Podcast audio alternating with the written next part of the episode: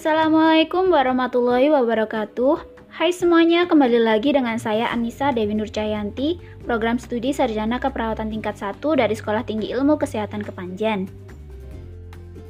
Pada podcast kali ini saya akan membahas tentang yang pertama SOP asuhan keperawatan komunitas.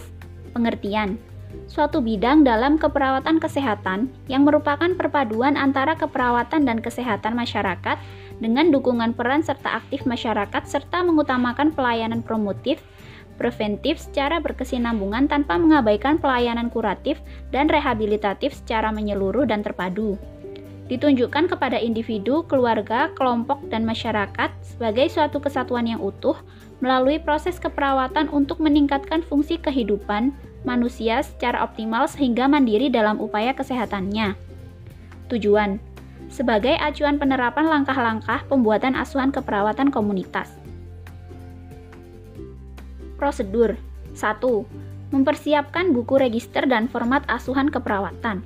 2. Petugas mengumpulkan data baik dalam gedung atau luar gedung.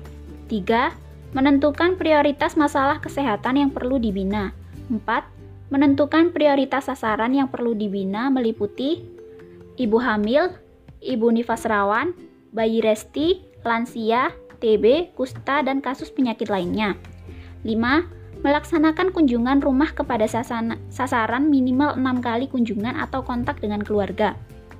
6. Memantau dan mengevaluasi hasil kunjungan. 7. Hasil kunjungan dituangkan dalam format asuhan keperawatan yang tersedia untuk selanjutnya dikumpulkan diarsipkan ke Perkom atau rencana usulan kegiatan program keperawatan komunitas. Unit terkait 1. Posyandu 2. Bidan desa 3. Program terkait Kedua, mengatur supaya masyarakat dapat bekerja sama dengan perawat saat tindakan keperawatan. Dalam menjalankan praktik keperawatan komunitas, perawat memerlukan kemampuan khusus dan kepedulian sosial yang mencakup keterampilan intelektual, teknikal, dan interpersonal yang tercermin dalam perilaku, caring, atau kepedulian dalam berkomunikasi dengan orang lain. Perawat yang memiliki keterampilan berkomunikasi secara terapeutik tidak saja akan mudah menjalin hubungan rasa percaya dengan klien, mencegah terjadinya masalah legal, memberikan kepuasan profesional dalam pelayanan keperawatan dan meningkatkan citra profesi keperawatan. Tetapi, yang paling penting adalah mengamalkan ilmunya untuk memberikan pertolongan terhadap sesama manusia. Ketiga, Pengertian komunikasi terapeutik menurut Nordhaus tahun 1998, komunikasi terapeutik adalah kemampuan atau keterampilan perawat untuk membantu klien beradaptasi terhadap stres, mengatasi gangguan psikologis, belajar, dan bagaimana berhubungan dengan orang lain. Tahapan menurut Stuart tahun 2013. Yang pertama, prainteraksi. Perawat berfokus kepada eksplorasi kemampuan diri sendiri, Tahap ini terjadi sebelum perawat melakukan komunikasi dengan pasien. Tahapan prainteraksi meliputi evaluasi dengan mengajukan pertanyaan kepada diri sendiri. Contohnya, apakah saya memandang individu secara stereotip? Bagaimana saya menghadapi pasien yang sedang marah, sedih, dan kecewa? Mengumpulkan data pasien dari berbagai sumber. Menentukan rencana interaksi pertama dengan pasien Yang kedua, perkenalan atau orientasi. Hal yang dilakukan pada tahap ini adalah memperkenalkan diri, mengevaluasi kondisi pasien, dan menyepakati kontrak mengenai topik yang dibicarakan, tempat, waktu, dan tujuan, agar tercipta rasa saling percaya dan hubungan yang baik. Yang ketiga, tahap kerja.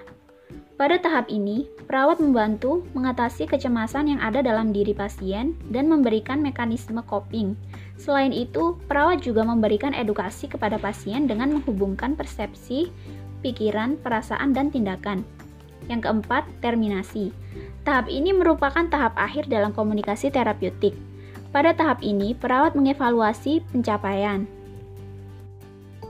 Kesimpulan, pada materi yang sudah saya bahas tadi, saya mengambil poin-poin pentingnya, yakni pada materi SOP asuhan keperawatan komunitas meliputi pengertian, tujuan, prosedur, dan unit terkait.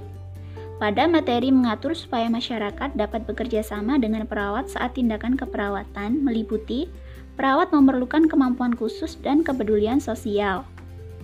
Pada materi komunikasi terapeutik meliputi pengertian dan tahapan. Pada tahapan terdapat penjelasan tentang tahap prainteraksi, tahap perkenalan atau orientasi, tahap kerja, dan tahap terminasi. Demikian materi yang dapat saya sampaikan, kurang lebihnya dan apabila ada salah kata saya mohon maaf. Sekian podcast dari saya. Wassalamualaikum warahmatullahi wabarakatuh.